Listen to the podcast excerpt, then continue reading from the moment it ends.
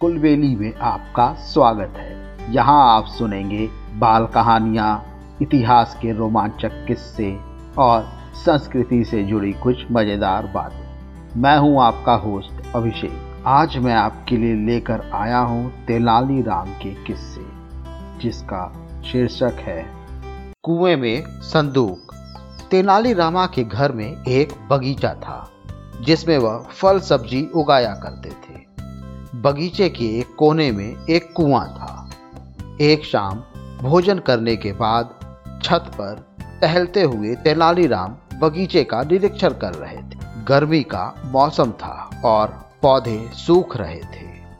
अभी तेनाली बगीचे में पानी डालने की सोच ही रहे थे कि उसने पीछे की झाड़ियों में कुछ हरकत महसूस की। थोड़ा ध्यान से देखने पर उसे चार सर नज़र आए।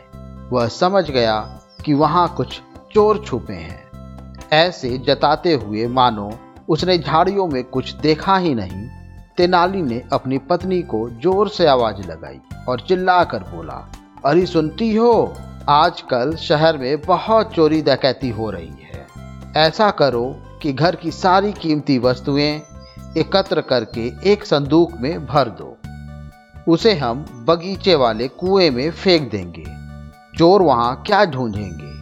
इस प्रकार हमारा सामान सुरक्षित रहेगा। इसके बाद तेनालीराम चुपचाप घर में गए और वहाँ अपनी पत्नी को बगीचे में छुपे चोरों के बारे में बताया।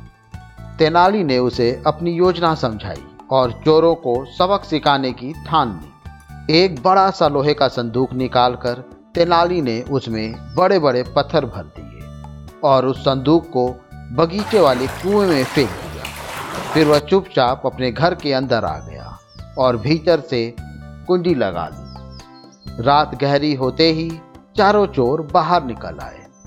उन्होंने तेनाली की बात भी सुन ली थी और फिर तेनाली और उसकी पत्नी को कुएँ में संदूक फेंकते हुए भी देख लिया था। चोरों ने संदूक को रस्सी से खींचने की कोशिश की, पर वह बहुत भारी था।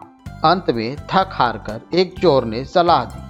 कि क्यों न कुएँ का पानी बाहर फेंक दें और फिर काम शुरू कर दिया। इसी प्रकार पूरी रात बीत गई। जब संदूक का ताला दिखने लगा तो चोर कुएँ में उतरे और संदूक का ताला तोड़कर उसमें भरा सामान निकालने लगे। संदूक भारी पत्थरों से भरा देखकर उनके आश्चर्य का ठिकाना न रहा।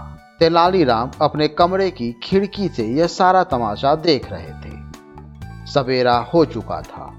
तेनालीराम को बगीचे में घुसते देखकर चारों चोर भागने की कोशिश की।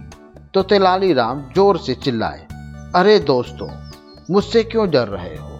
मैं तुम्हें पकड़ूँगा नहीं। मैं तो तुम्हारा एहसानमंद हूँ कि तुम मेरे बगीचे में सूखते हुए पौधों को तुमने इतनी मेहनत से सींचा। अब चोरों को समझ में आ गया कि तेलाली राम ने उनको बेवकूफ़ बना दिया है। वे तेनाली के पैरों पर गिर गए और उनसे माफ़ी मांगने लगे।